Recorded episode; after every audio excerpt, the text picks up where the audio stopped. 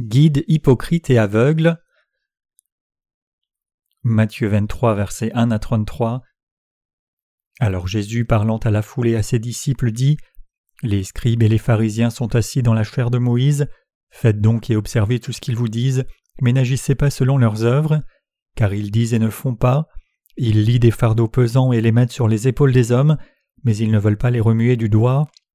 Ils font toutes leurs actions pour être vus des hommes. Ainsi ils portent de larges phylactères et ils ont de longues franges à leurs vêtements. Ils aiment la première place dans les festins et les premiers sièges dans les synagogues. Ils aiment à être salués dans les places publiques et à être appelés par les hommes Rabbi, Rabbi. Mais vous ne vous faites pas appeler Rabbi, car un seul est votre maître et vous êtes tous frères.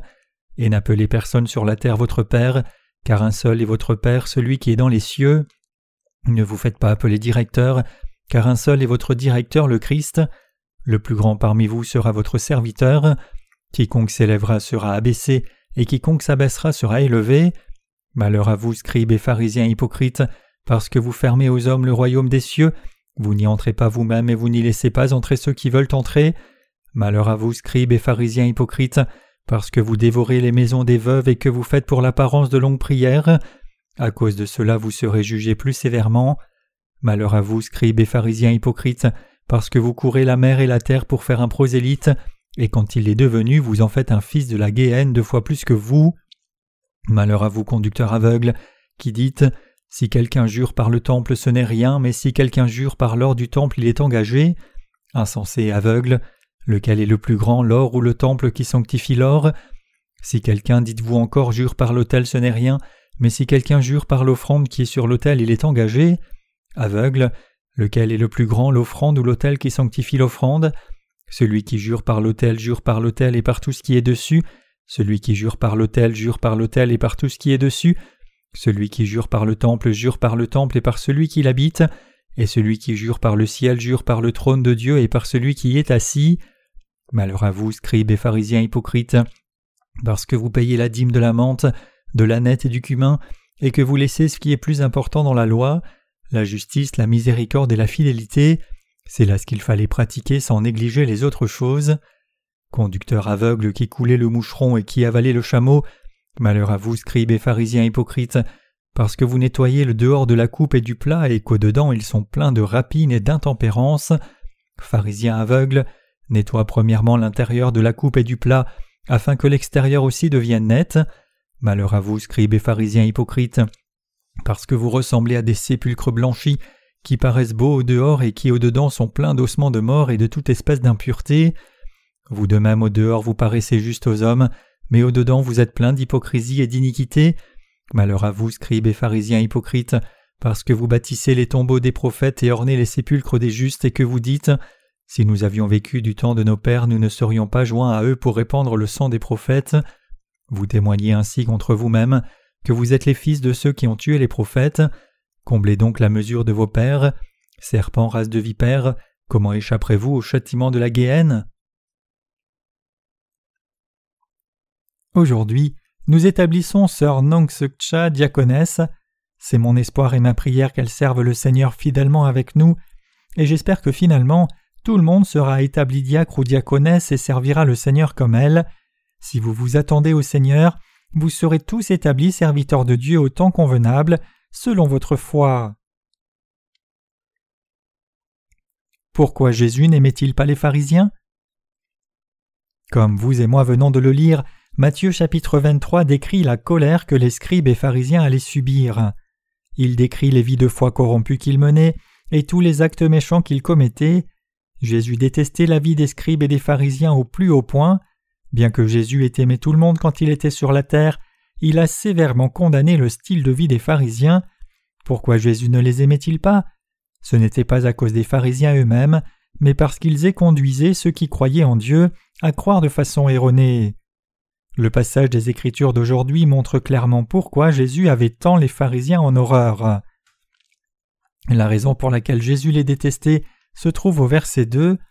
Les scribes et les pharisiens s'asseyaient sur le siège de Moïse et ordonnaient aux Israélites de faire ceci et cela, bien qu'eux-mêmes ne levaient pas le petit doigt pour aider.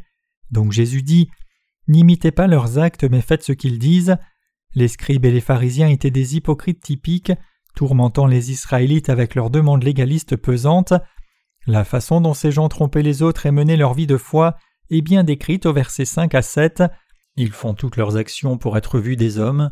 Ainsi ils portent de larges phylactères et ils ont de longues franges à leurs vêtements. Ils aiment la première place dans les festins et les premiers sièges dans les synagogues. Ils aiment à être salués dans les places publiques et à être appelés par les hommes Rabbi, Rabbi. Les phylactères ici désignent les deux petites boîtes contenant des morceaux du parchemin sur lesquels sont inscrits des versets de la parole de Dieu. L'une d'entre elles se portait à l'avant et l'autre sur le bras gauche. Les Juifs au temps de Jésus portaient ces boîtes tout le temps comme rappel de la présence constante de Dieu et du besoin de le garder dans leurs pensées. Cette tradition vient probablement du Deutéronome 6 verset 8 qui dit Vous les attacherez comme un signe sur votre main et ils seront comme une marque entre vos yeux.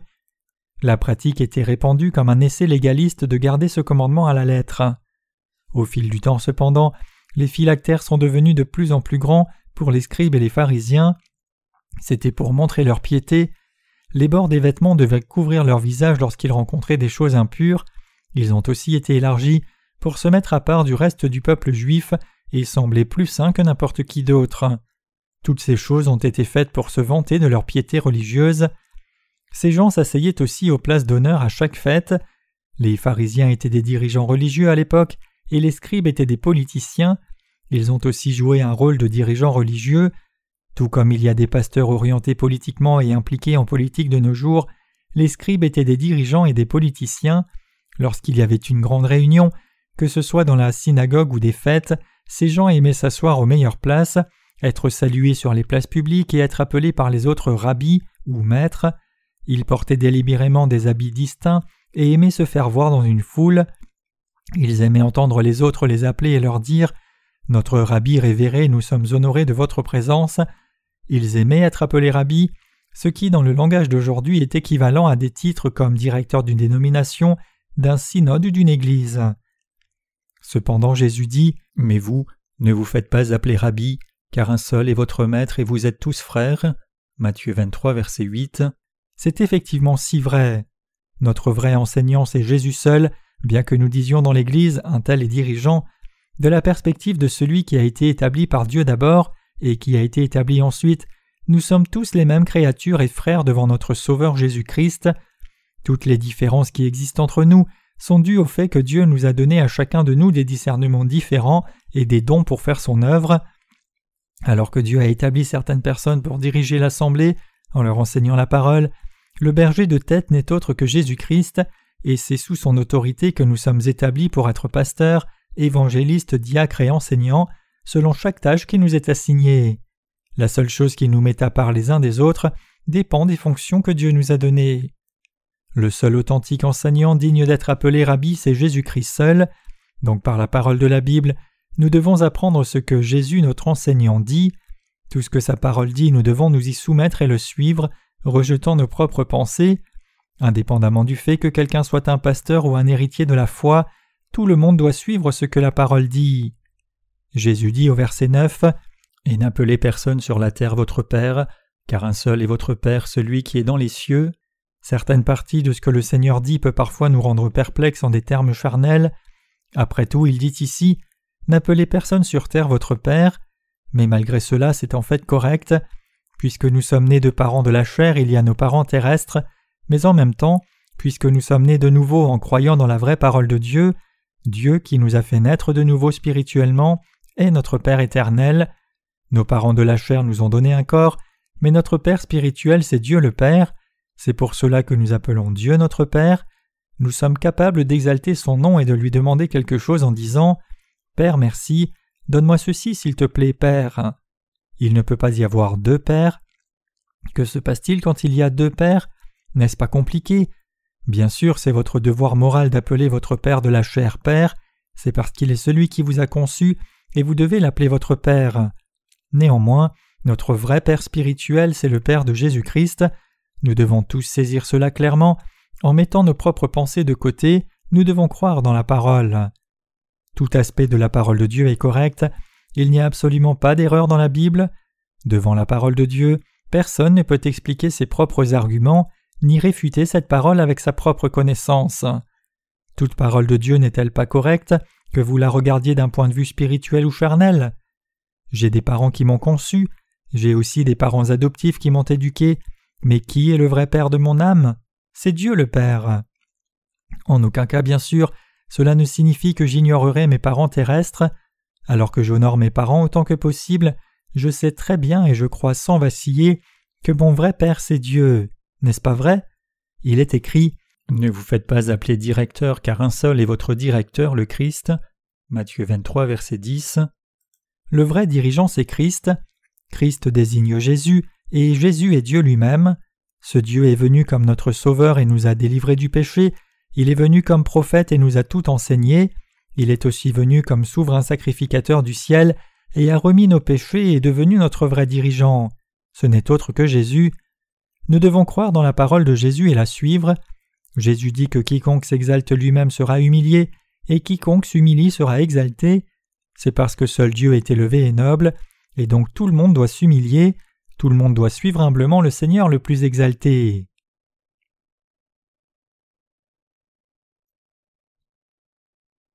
Les religieux sont méchants aux yeux de Dieu. À partir du verset 13, notre Seigneur décrit le genre de péché que les scribes et les pharisiens commettaient devant Dieu, quel genre de tromperie ils perpétraient et quel genre d'hypocrisie ils pratiquaient. Malheur à vous, scribes et pharisiens hypocrites, parce que vous fermez aux hommes le royaume des cieux, vous n'y entrez pas vous-même et vous n'y laissez pas entrer ceux qui veulent entrer. Matthieu 23, verset 13. C'est le plus grand péché des scribes et des pharisiens. Les scribes et les pharisiens étaient déjà devenus des religieux. Pour faire une analogie avec le christianisme d'aujourd'hui, ils sont comme ceux qui sont diplômés du séminaire, ayant reçu une éducation formelle, incluant des doctorats, et ils exercent maintenant le ministère dans leurs églises respectives, comme modérateurs d'un synode par exemple. Ce sont ces gens qui ont fermé les portes du ciel aux gens, même s'ils ont dit aux gens de croire en Jésus, leur disant de naître de nouveau en croyant en Jésus, ils ont scellé la réponse. Cela signifie qu'ils ont en réalité caché le chemin du ciel à leur assemblée. Non seulement ils n'entrent pas eux-mêmes au ciel, mais ils le rendent aussi impossible à ceux qui veulent y aller. Le verset 15 dit Malheur à vous, scribes et pharisiens hypocrites, parce que vous courez la mer et la terre pour faire un prosélyte, et quand il est devenu, vous en faites un fils de la Guéhenne deux fois plus que vous. Les pharisiens et les scribes désobéissent complètement à Dieu. Cela empêche la congrégation de croire dans la parole de Jésus-Christ. Ils rendent les gens deux fois plus fils de la Guéhenne qu'eux-mêmes. La théologie chrétienne de ce monde n'est autre qu'un produit de l'essai de l'humanité d'interpréter la parole de Dieu par l'idéologie humaine. La théologie consiste à interpréter la parole par des moyens des sciences séculaires et par la lettre. Ce sont des théologiens de la haute critique qui suivent une école théologique appelée la nouvelle théologie. La parole haute critique a d'abord été utilisée par l'étudiant biblique allemand Eichhorn au XIXe siècle. Au sujet de la vérité de la Bible, les avocats de la haute critique disent Toute parole de la Bible est-elle la parole de Dieu? Non, elle contient aussi les paroles du diable, les paroles de l'humanité et les paroles de Dieu aussi. C'est l'étude des sources et méthodes littéraires employées par les auteurs bibliques. Par exemple, il parle de la durée historique de la vie de Moïse pour vérifier si le Pentateuque a vraiment été écrit par Moïse ou non. Quand ils ne peuvent pas trouver de fautes dans la parole de la Bible, ils usent de toutes sortes de moyens pour essayer de trouver des fautes quand même. Ils disent que ce que Jésus a dit personnellement est la parole de Dieu. Cependant, ils disent que ce que les disciples ont dit, c'est simplement la parole des disciples, et ce que Satan a dit à Jésus, c'est la parole du diable. Ce qu'ils font, c'est dire que toutes les paroles de la Bible ne sont pas toutes la parole de Dieu. Ils étudient et enseignent la théologie selon leurs propres pensées, ils cherchent toujours des contradictions dans la Bible et en parlent quand ils enseignent. C'est comme s'ils étaient déterminés à faire que les gens n'aient pas confiance en Jésus. Cependant, il n'y a absolument pas de contradiction dans la Bible. La Bible apparaît comme étant pleine de contradictions quand quelqu'un qui n'est pas né de nouveau l'interprète avec ses propres pensées. Les pensées de l'humanité et la parole de Dieu ne sont pas compatibles. Pour quelqu'un qui approche la Bible d'un point de vue éthique de ce monde, ni l'Ancien Testament ni le Nouveau Testament n'ont de sens, comme nous l'avons vu dans l'exemple. N'appelez personne votre Père, car un seul est votre Père, celui qui est dans le ciel. Si vous êtes engagé à trouver des fautes dans la Bible, vous trouverez beaucoup de choses qui n'ont pas de sens du tout. Par exemple, Jésus dit dans le passage des Écritures d'aujourd'hui de ne pas appeler votre Père Père, ni votre Maître Maître, cela ne réduit-il pas complètement l'ordre social? C'est pour cela que ceux qui s'approchent de la Bible avec critique disent qu'elle n'a pas de sens. Après avoir rassemblé des gens leur prêchant Jésus, les convertissant au christianisme et les convainquant de fréquenter l'Église, ces dirigeants chrétiens leur disent La Bible n'est pas la parole de Dieu.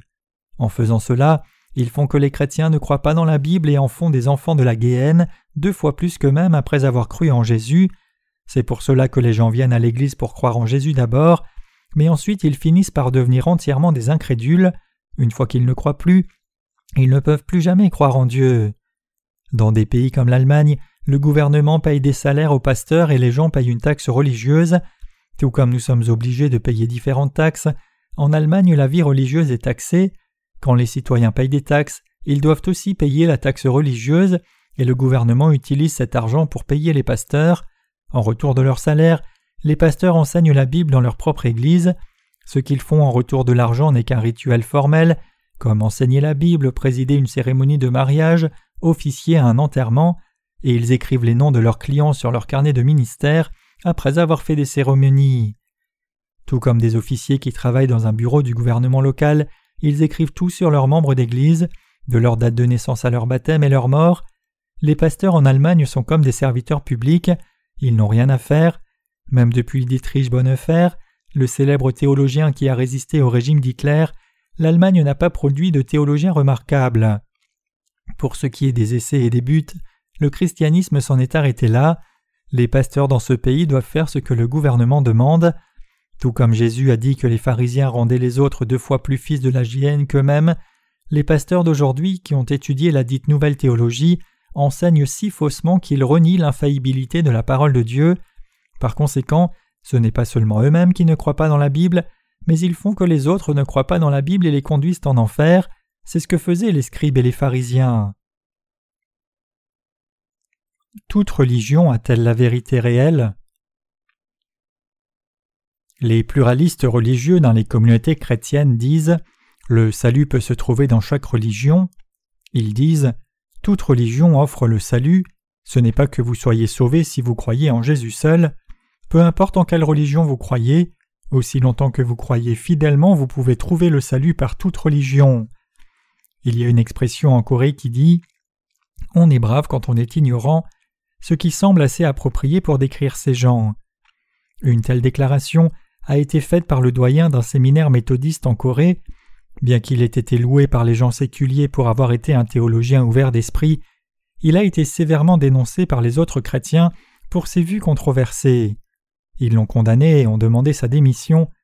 Pendant un temps, les pasteurs de cette église méthodiste étaient très honteux d'avoir étudié auprès de ce théologien. Dans leur hypocrisie, ils ont dit à leurs assemblées de croire selon la parole de Jésus, prétendant n'avoir jamais appris de tels enseignements auprès du théologien.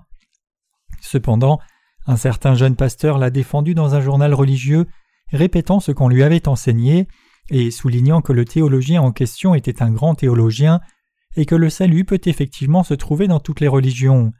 Mais il a été fortement critiqué. Y a-t-il quelqu'un qu'ils aient élevé dans l'Église méthodiste?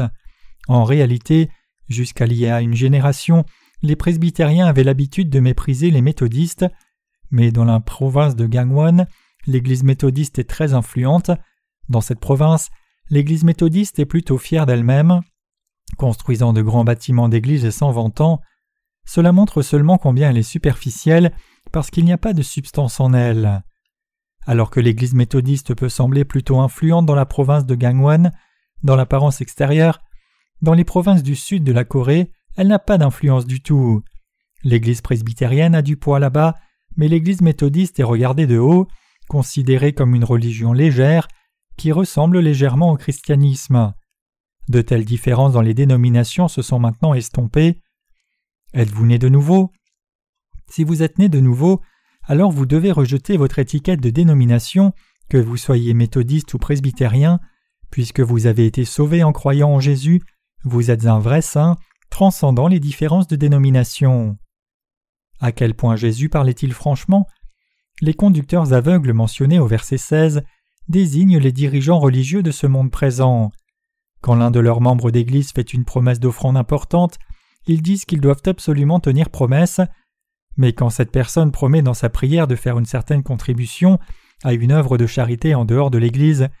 Ils enseignent que la personne n'a pas à garder sa promesse si c'est trop difficile. Ils disent que si quelqu'un a fait une promesse à l'Église, il doit de toute façon tenir promesse. Mais l'on peut ignorer toutes les autres promesses. Considérant cela, que pensent ces gens au sujet de ce qui est le plus important devant Jésus, le temple qui sanctifie l'or ou l'or lui-même? Ces gens considèrent l'or comme plus grand que le temple, c'est pour cela que Jésus les appelle aveugles. Pour ceux qui ne connaissent pas la Bible, mais sont trop occupés à voir ce qui est sous leurs yeux, tout ce qui les attend c'est la colère. Le verset 23 dit Malheur à vous, scribes et pharisiens hypocrites, parce que vous payez la dîme de la menthe, de l'aneth et du cumin, et que vous laissez ce qui est plus important dans la loi, la justice, la miséricorde et la fidélité. Les scribes et les pharisiens négligeaient la foi, l'amour et la justice, mais ils offraient toutes les dîmes de l'anis ou du cumin. Pour ceux qui sont nés de nouveau, et ceux qui ne sont pas nés de nouveau, ils mènent tous une vie identique. Quelle est alors la différence entre quelqu'un qui est né de nouveau et quelqu'un qui n'est pas né de nouveau? Ceux qui sont nés de nouveau croient dans la parole de Dieu, aiment les gens et suivent la justice de Dieu. Ceux qui ne sont pas nés de nouveau considèrent leurs propres actes légalistes comme étant plus importants que l'Évangile par lequel Dieu nous a sauvés. Ils aiment la loi plus encore qu'ils n'aiment Dieu. Jésus a guéri un malade le jour du sabbat qui souffrait depuis trente-huit ans. Voyant cela, les scribes et les pharisiens l'ont dénoncé et l'ont appelé pécheur en disant Pourquoi as-tu guéri cet homme pendant le sabbat? Tu as enfreint la loi, tu es un pécheur. Si un animal tombe dans un fossé, est-il correct de sauver son animal même si c'est le sabbat? Ces gens considéraient la loi comme plus importante que quoi que ce soit d'autre. Ils disaient que Dieu leur avait dit de ne jamais travailler pendant le sabbat. Puisque c'est contre la loi d'essayer de sauver l'animal, ils l'abandonnaient indépendamment de ce qui pourrait lui arriver en disant Dieu nous a dit de ne rien faire pendant le sabbat quoi qu'il arrive, donc nous ne transgresserons pas la loi. Les légalistes insistent seulement sur les à faire et ne pas faire de la loi. Les scribes et les pharisiens ont insisté seulement sur la loi. Maintenant même c'est assez commun. En ce moment précis, beaucoup de chrétiens n'écoutent pas la voix de ces serviteurs qui crient Jésus nous a sauvés des péchés, il a tout fait exactement comme c'est écrit dans la Bible. Plutôt, ils insistent seulement sur les doctrines de leurs propres dénominations respectives, et ils considèrent ces doctrines comme plus importantes que la parole de Dieu. Ils pensent qu'ils sont l'autorité de défense de la loi. Ils défendent les mérites de leurs propres actes, à tel point qu'ils finissent par négliger la justice, la miséricorde et la foi, qui sont les vraies aspirations de la loi. En d'autres termes, ils ont rejeté l'évangile qui s'obtient par la foi dans la justice de Dieu, la voie du salut. Ils ont non seulement négligé l'évangile de Jésus-Christ qui permet à tout le monde de recevoir le salut par la foi, mais lorsqu'ils rencontrent ceux qui sont nés de nouveau et croient selon la parole, ils les accusent d'hérésie, ils parlent comme s'ils nous avaient rencontrés, alors même qu'ils ne nous ont pas rencontrés, et ils ajoutent des mensonges. Si quelqu'un croit un peu différemment d'eux, il n'hésite pas à lancer des insultes personnelles contre lui, il diffuse de fausses rumeurs, disant que notre assemblée est un piège mortel, et il nous accuse d'être la secte du salut, qui est l'une des assemblées des évangéliques en Corée. Mais la secte du salut ne prêche même pas cet évangile de vérité, ses adhérents dans des évangéliques qui nous ressemblent, mais dont la foi elle-même est fondamentalement différente de la nôtre, ne sont pas pareils. Même aujourd'hui, il y a des scribes et des pharisiens. Tous les chrétiens qui ne sont pas nés de nouveau sont des versions modernes de scribes et des pharisiens. Les dirigeants chrétiens qui ne sont pas nés de nouveau sont des scribes et des pharisiens. Cela rend malade rien que de les écouter. Quand ils louent, ils ne louent pas du fond de leur cœur, mais ils soulignent et embellissent leurs louanges si superficiellement que c'est dégoûtant de les entendre. Leurs choristes chantent fort, essayant de paraître sauvés au moins dans leur apparence extérieure. Quand le conducteur secoue les bras largement, les choristes prennent les livres de chant et chantent jusqu'à en perdre la voix. Quand la louange est chantée comme cela, cela ne laisse-t-il pas l'impression que c'est une église remplie de foi? Cela me retourne l'estomac de voir ce que font les scribes et les pharisiens. Seules leurs voix sont belles, ils ne sont des saints justes et croyants que dans leur apparence extérieure, le péché reste dans leur cœur, et seules leurs voix sont charmantes, c'est si difficile de tolérer des voix si abominables. J'ai prêché dans tant de réunions de réveil dernièrement que ma voix semble s'être beaucoup affinée, mais ma voix n'est rien en comparaison de la voix des menteurs. Leur voix a l'air si sainte et leurs sermons sont si bien articulés. Cependant, je déteste vraiment quand cela a l'air saint seulement dans leur voix, alors que leur cœur est rempli de péchés. Ceux qui professent croire en Jésus seulement des lèvres alors que leur cœur reste pécheur, louent Dieu en rendant seulement leur voix sainte. Même s'ils ont des péchés dans leur cœur, les rituels de l'adoration sont grands et saints. Ils n'ont pas l'évangile de Jésus, ils parlent avec éloquence, mais quand ils prêchent la parole, ils le font de façon logique, systématique et faussée. Ils ne prêchent pas vraiment la parole de Dieu. La version moderne des scribes et des pharisiens, des dirigeants chrétiens qui prêchent la parole, des revivalistes et évêques sont des légalistes hypocrites. Ce temps est rempli de légalistes, ce sont ces gens que Jésus a maudits. Le passage des Écritures d'aujourd'hui a été donné non par les disciples mais par Jésus lui-même. Puisque Jésus connaît tout du cœur de l'humanité, il reprend et condamne les légalistes qui, même s'ils donnaient fidèlement la dîme de leurs revenus, considéraient que la loi était plus importante que l'Évangile et la parole du Nouveau et de l'Ancien Testament.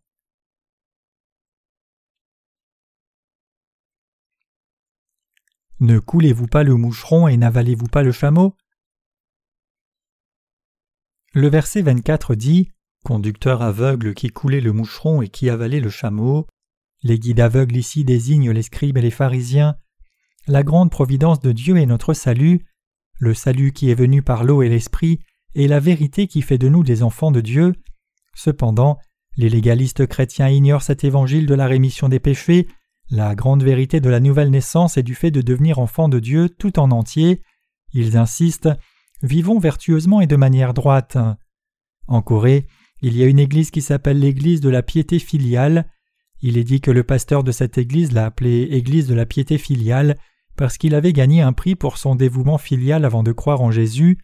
Une fois qu'il est devenu pasteur, il voulait enseigner à son assemblée l'honneur pour les parents. Apparemment, tous ceux qui fréquentent cette église sont devenus de bons fils en un rien de temps, même s'ils étaient de terribles fils. Quiconque va dans cette église peut apprendre comment honorer ses parents correctement.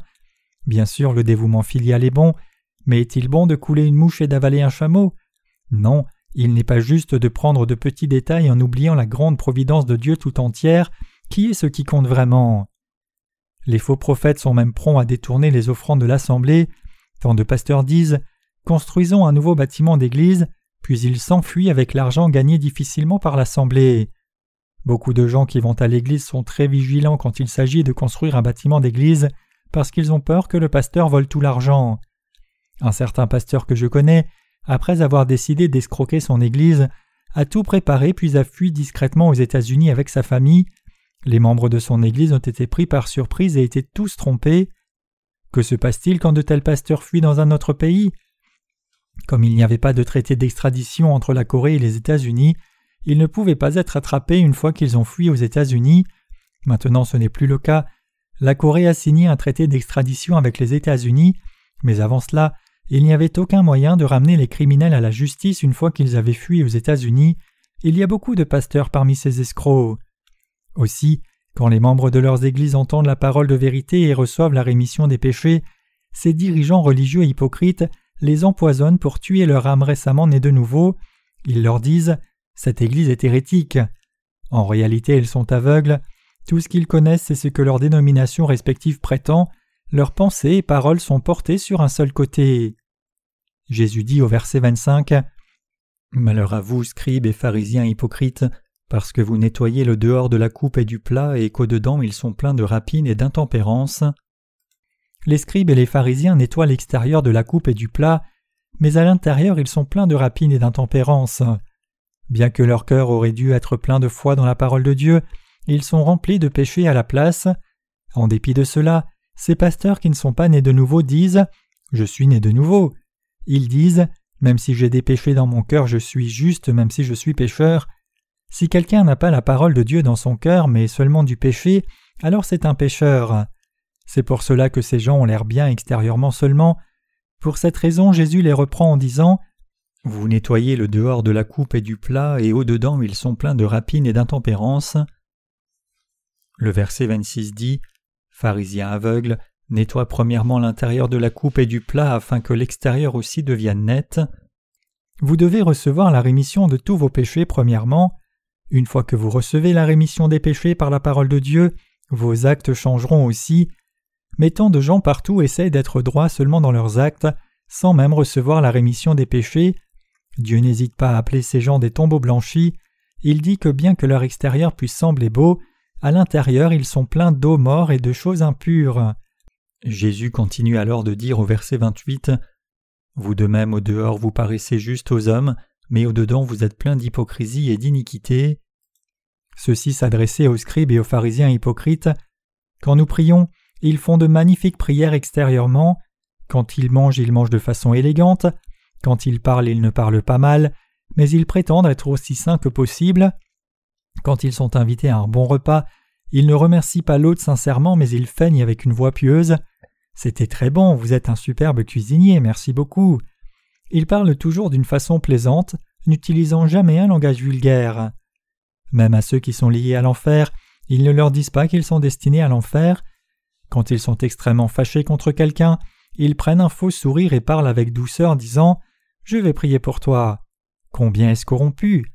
Même s'ils parlent d'une manière qui leur donne l'air éloquent à l'extérieur, à l'intérieur ils sont pleins d'ossements morts et de choses souillées, ils sont pleins d'hypocrisie et d'iniquité.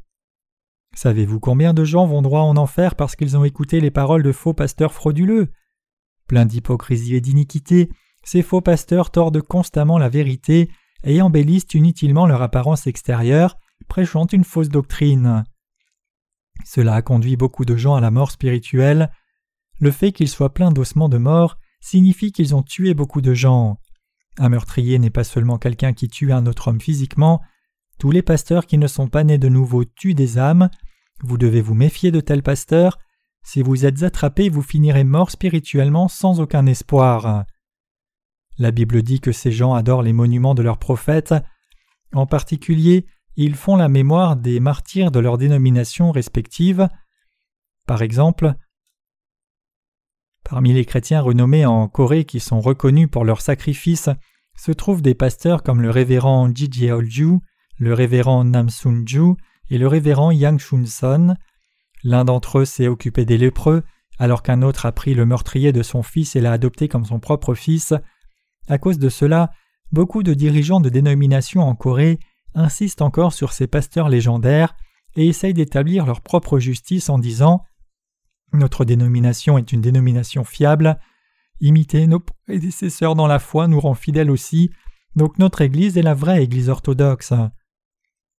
Bien qu'ils disent qu'ils n'ont jamais commis aucun acte de tromperie et clament qu'ils ne le feront jamais même s'ils étaient forcés dans certaines circonstances, notre Seigneur leur dit Vos pères étaient des malfaiteurs, race de vipères, comment échapperez-vous à la condamnation de l'enfer? La fin pour les scribes et les pharisiens sera l'enfer, ils finiront par porter la condamnation de l'enfer. Jésus les jugera et dira Avez-vous des péchés? Si vous avez des péchés, votre punition c'est l'enfer. Vous étiez hypocrite. Même si vous aviez du péché dans votre cœur, vous avez dit aux autres de recevoir la rémission des péchés. Le résultat final pour ceux qui pratiquent l'hypocrisie, c'est la condamnation de l'enfer pour être jetés dans son feu.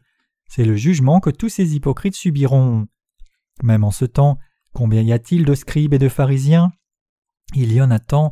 Les scribes et les pharisiens étaient des dirigeants religieux extrêmement puissants dont le nombre était important. Les disciples de Jésus et les justes ne pouvaient même pas rejoindre leur rang. Quand les disciples prêchaient la parole apprise de Jésus, les scribes et les pharisiens les traitaient comme des déchets. Ils leur disaient Partez, vous n'êtes pas des nôtres. Même Jésus a été méprisé et traité comme un mendiant. Si Jésus était assis dans une fête comme invité, les pharisiens viendraient vers lui et essaieraient de l'intimider et de le forcer de partir en disant Que fais-tu ici? Sors d'ici Puisqu'ils étaient si dominants dans la communauté politique et religieuse de l'époque, vous pouvez imaginer combien ils devaient être pompeux. Ce n'est pas une surprise qu'il n'ait rien de comparable avec Jésus et ses disciples, dont l'apparence extérieure était humble. Combien ont-ils dénoncé les disciples de Jésus quand ils les voyaient manger en disant Ces hommes ne valent-ils pas mieux que des chiens? Ils mangent sans se laver les mains. Jésus lui-même a aussi été critiqué il est impossible de décrire combien il a été méprisé par les scribes et les pharisiens. Ses disciples étaient encore plus ciblés, ils étaient traités avec un mépris complet, pas mieux que des mendiants, et même pas comme des humains. Puisque les scribes et les pharisiens avaient tellement mis l'accent sur la loi, il n'y avait pas de moyen qu'ils restent silencieux quand ils ont vu les disciples de Jésus manger sans se laver les mains. Que vous laviez vos mains ou pas ne comptait pas aussi longtemps que vous mangiez bien, mais les Israélites devaient manger d'une façon correcte, ils devaient laver leurs mains et leurs pieds avant de s'asseoir pour manger. Il y avait tant de règles qui déterminaient comment ils devaient se comporter, dont le fait de se laver les mains et les pieds quand ils étaient invités dans la maison de quelqu'un. Israël avait aussi une société ségrégative parmi les éduqués et les non éduqués, en fonction du fait qu'ils observent la loi fidèlement ou non, on déterminait si quelqu'un était un homme décent ou vulgaire. En Corée aussi dans le temps, si quelqu'un ne savait pas utiliser les baguettes correctement, il était considéré comme une personne basse. Quand j'étais enfant, j'étais tout le temps remarqué parce que je ne savais pas bien utiliser les baguettes. Saluer les anciens du voisinage était aussi une vertu importante que tout jeune d'une famille digne de Corée devait avoir. Si je ne saluais pas poliment les anciens du village, j'étais considéré comme ayant de mauvaises manières, mais si je les saluais poliment, j'étais traité comme un enfant bien éduqué. Les Coréens jugeaient les autres sur la base de leur apparence extérieure.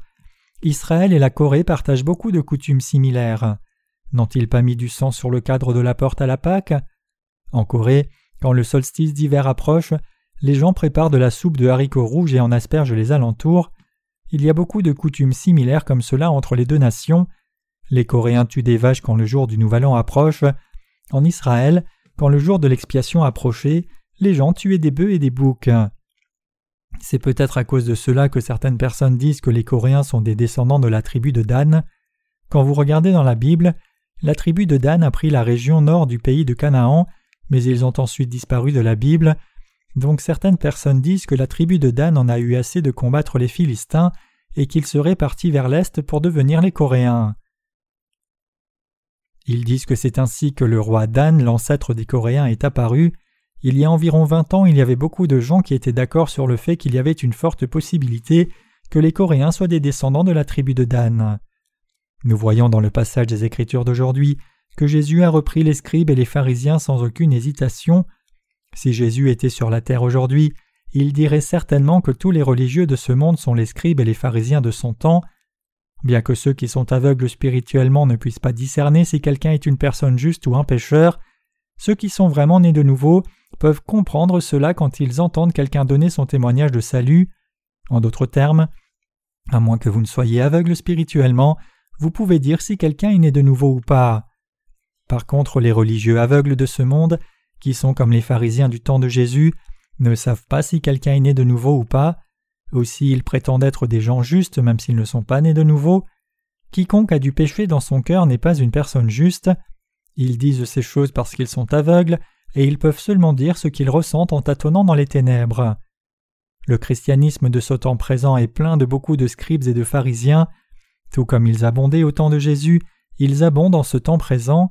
Seuls les douze disciples de Jésus et une petite foule de ceux qui le suivaient étaient d'accord avec Jésus. Les scribes, les pharisiens, les dirigeants politiques de l'époque et pratiquement tout le peuple juif s'opposaient ensemble à lui.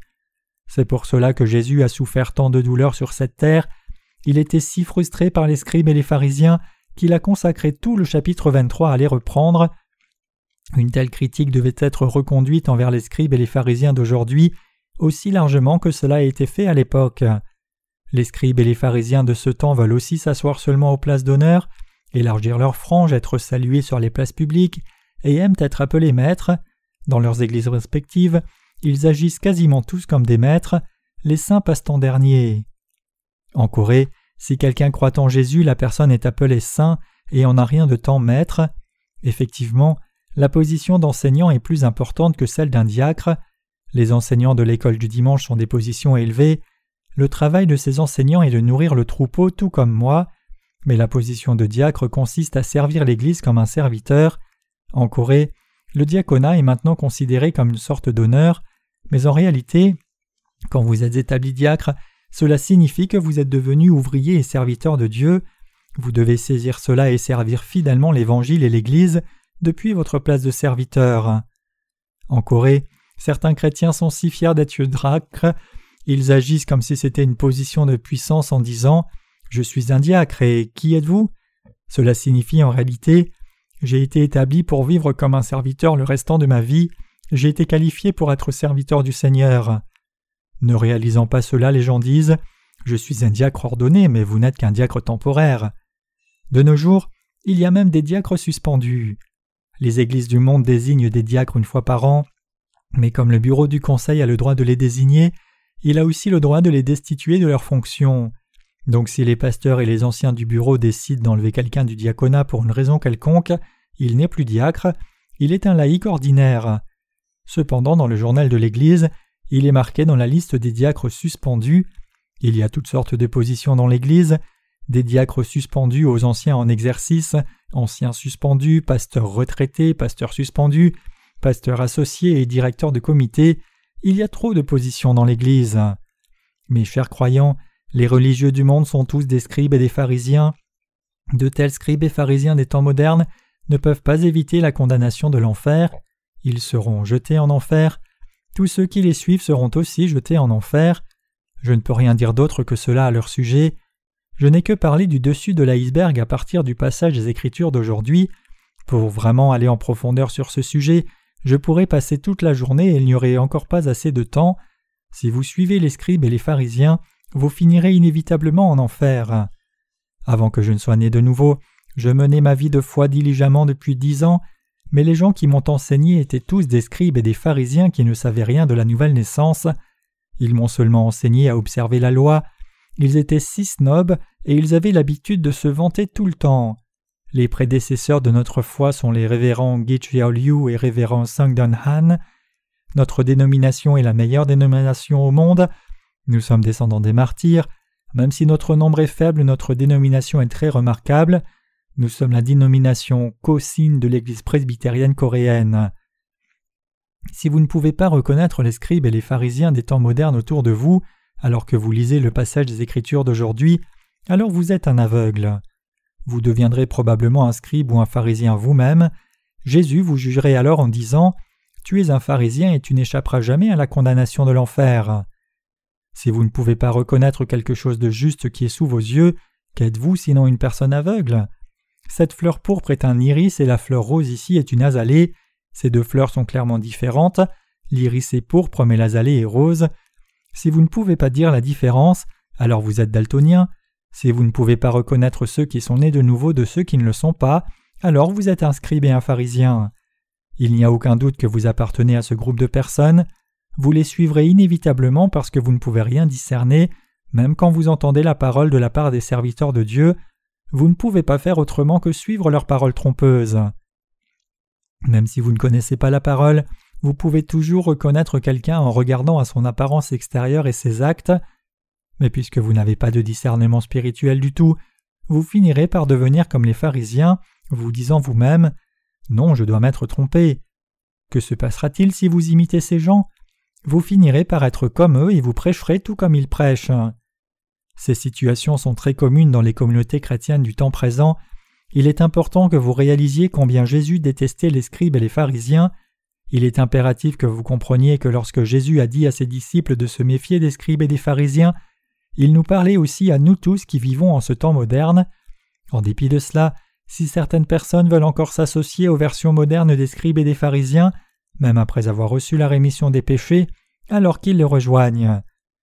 Ceux qui considèrent les scribes et les pharisiens comme leurs collègues, même après avoir reçu la rémission des péchés, les rejoindront et vivront leur vie de foi avec eux. Ils devraient y aller et apprendre d'eux, leur donner leur argent et apprendre leur hypocrisie et leur fausse voix sainte. Mais quand ces hypocrites seront jetés en enfer, ils seront aussi jetés en enfer avec eux. Qu'a dit Jésus à ceux qui étaient toujours avec les pharisiens après être nés de nouveau? Il leur a dit Je vous donnerai votre part avec les hypocrites. En d'autres termes, quiconque suit les enseignants aveugles spirituellement, Jésus le traitera de la même façon que ces aveugles. C'est pour cela que je ne m'associe pas à ces gens. Bien que je ne sois pas un homme parfait, je suis parfaitement juste à cause de ma foi, je suis un serviteur de Dieu. Même si je peux être incapable de couler une mouche, je n'avale pas un chameau entier. Cela signifie que je ne fais pas que passer dessus quand il est question d'un sujet important. Comme tout le monde, j'ai moi aussi de bonnes qualités et des défauts, mais indépendamment de cela, je suis un homme juste puisque je crois en Jésus, donc je ne peux pas m'associer à ces hypocrites. Quand quelqu'un dit que je ressemble à son pasteur, je suis réellement offensé. Je considère cela comme très insultant quand je suis comparé à un autre pasteur qui n'est pas né de nouveau, peu importe combien ce pasteur peut être merveilleux. J'ai envie de crier Stop, ne me traitez pas comme un autre pasteur. Je ne me considère absolument pas meilleur que quiconque, mais s'il vous plaît, ne me comparez jamais à ces gens. Certaines personnes disent que mes enseignements ressemblent à ceux de la secte du salut. Permettez-moi de dire clairement que je n'ai absolument rien à voir avec la secte du salut. Même la façon dont je parle n'est pas similaire à eux. Savez-vous combien les chrétiens de la secte du salut sont doux? Un homme comme moi ne peut pas faire une journée là-bas parce que j'ai l'air trop dur et je parle trop directement. Il faut un caractère machiavélique pour survivre dans leurs assemblées, et c'est quelque chose que je déteste absolument. Pourquoi devrais-je être approuvé par quelqu'un alors que tout ce dont j'ai vraiment besoin c'est de reconnaître Dieu, croire en lui et le suivre? Je suis trop heureux de prêcher la parole à nos saints rassemblés ici aujourd'hui, vous êtes devenu une personne juste. Cependant, si vous essayez de vivre sous les enseignements des scribes et des pharisiens, vous deviendrez comme eux et périrez à la fin. Quand Jésus reviendra sur la terre, il demandera Qui sont tes amis? Si vous dites Les scribes et les pharisiens sont mes amis, Jésus vous jettera en enfer en disant Alors tu rejoindras tes amis. Jésus déteste cela quand vous donnez la main à des scribes et des pharisiens et continuez d'être en communion avec eux après être nés de nouveau, Étant donné cela, comment pouvez-vous mener une vie de foi avec ces gens que Jésus déteste à ce point? Je ne suis pas invité par tellement de gens, en particulier depuis que je suis né de nouveau. Même parmi ceux qui ne sont pas nés de nouveau, peu de gens m'aiment encore. Parfois ils m'invitent chez eux pour rester la nuit, prendre un repas et parler. Ils le font probablement parce qu'ils pensent qu'ils tireront un bénéfice au fait de s'asseoir avec moi et m'entendre parler. Alors que j'accepte l'invitation, quand je suis vraiment assis avec eux, il m'est très difficile de dire la vérité face à face. Si je le fais, l'autre personne n'acceptera pas la parole de Dieu, mais son orgueil sera frappé, et donc je ne ferai qu'être écarté à la fin. Donc je trouve quasiment impossible de leur parler de la façon dont leurs croyances sont erronées. Plutôt, je les invite seulement à l'une de nos réunions de réveil de l'Église en disant Nous faisons bientôt une réunion de réveil, veux-tu venir? J'aimerais bien te voir. Une fois qu'il est assis dans la réunion de réveil, je n'hésite pas à désigner toutes les croyances erronées dans mon sermon. C'est pour cette personne-là. J'explique en détail ce qu'est l'Évangile en réalité, ce qu'est le salut, ce que l'on doit croire pour devenir une personne juste, et comment nous devrions vivre après être devenus justes. J'utilise ces réunions de réveil pour arriver à mes fins avec cette personne, parce que quand je prêche la parole de Dieu au pupitre, elle ne le considère pas comme une attaque personnelle, et elle pourra l'accepter comme une leçon générale. Quand je suis debout ici derrière le pupitre, je me tiens là comme une figure publique, donc je ne prêche pas mes opinions personnelles. Il n'y a rien de personnel quand il s'agit d'enseigner au pupitre de l'Église de Dieu, indépendamment de qui se trouve là.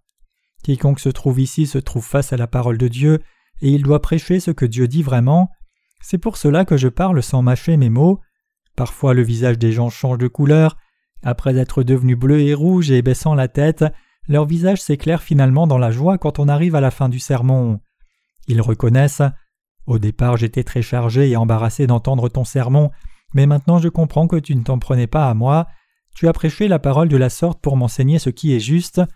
Une fois qu'ils comprennent que mon exhortation est venue de l'amour de mon cœur pour eux, et qu'ils reçoivent la rémission des péchés, alors il est possible à nos cœurs d'être en communion. Peu importe combien vous pouvez être faible, et combien vous, comme juste, avez encore beaucoup de vos pensées qui vous rendent faibles, Pouvez-vous vraiment vous permettre de vous soumettre aux hypocrites comme les scribes et les pharisiens et de mener votre vie de foi derrière eux? Comment pouvez-vous aller là-bas écouter leurs sermons? Cela ne vous rendra-t-il pas malade? Quelle que soit la louange que vous chantez, je me réjouis tout au long de vous entendre chanter. Est-ce parce que nous fréquentons la même Église? Absolument pas. C'est parce que votre louange vient sincèrement de votre cœur, alors que les autres chantent avec des voix artificielles embellies par eux-mêmes. C'est pour cela que votre louange a l'air si différente de la leur. La foi, mes chers croyants, est quelque chose qui émane de vos cœurs, ce n'est pas quelque chose que vous faites par votre propre volonté. Maintenant que vous avez reçu la rémission de vos péchés, ne vous soumettez pas aux scribes et aux pharisiens, ils vous emmèneront droit en enfer. N'y a-t-il pas de meilleur endroit où aller pour que vous ne rejoigniez pas leur assemblée? Rappelez-vous combien vous étiez incapable de naître de nouveau quand vous étiez avec eux, et comment vous alliez quasiment en enfer.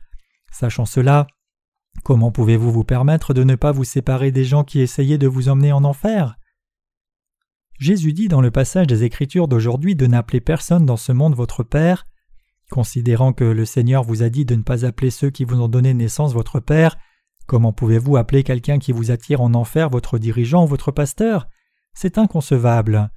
Mais il me semble que vous êtes trop attaché. Au contraire de vous, je suis si détaché que je ne pourrai jamais approuver ces gens. Permettez-moi de vous raconter une petite histoire ici. Après être né de nouveau, je prenais le bus de Jinae à Busan. J'ai vu un vieil homme assis dans le bus qui m'avait enseigné il y a longtemps. Pour être plus précis, c'était le pasteur qui essayait de m'emmener en enfer. D'abord j'étais heureux de le voir et je l'ai salué chaleureusement en disant Révérend, quelle surprise de vous voir ici. C'est si bon de vous rencontrer de nouveau. Après une poignée de main cependant, je me suis rappelé de ce qu'il m'avait réellement fait.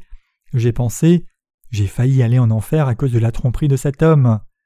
Une fois que je me suis souvenu de cela, tous mes sentiments chaleureux pour lui sont partis. Même si ce pasteur n'était pas un mauvais homme, à cause de ses enseignements erronés, j'étais presque allé en enfer. C'est pour cela que je me suis senti repoussé. Indépendamment de sa bonne apparence extérieure, je ne pouvais pas être chaleureux envers lui parce que j'étais presque allé en enfer à cause de lui, mais puisque le voyage vers Busan allait prendre du temps, j'ai essayé d'engager une conversation avec lui. Vous avez voyagé?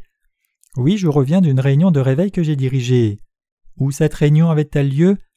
Dans tel et tel centre de prière de Daegu. Oh, je connais bien cet endroit, c'est un grand centre de prière. Donc vous avez fait la réunion de réveil là-bas, combien y avait-il de personnes? Nous avions plus de trois mille personnes. Vraiment, cela devait être très bien, révérend. Oui, c'était merveilleux.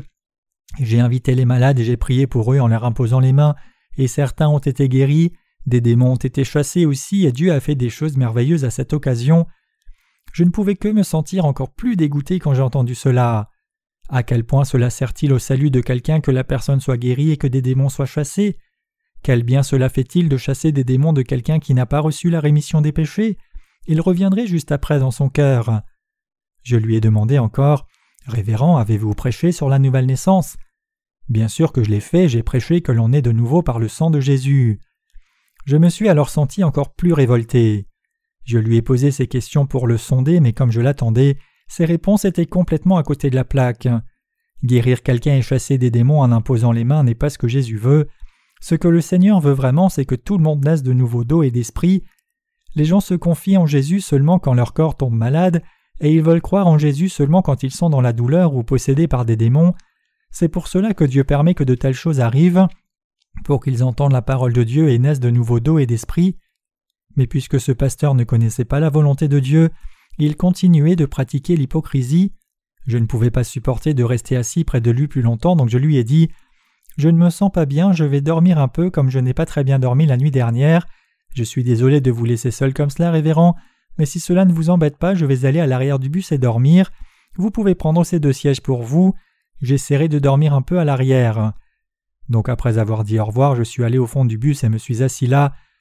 D'un côté, je pensais lui enseigner une leçon sur la parole de la nouvelle naissance à cette occasion.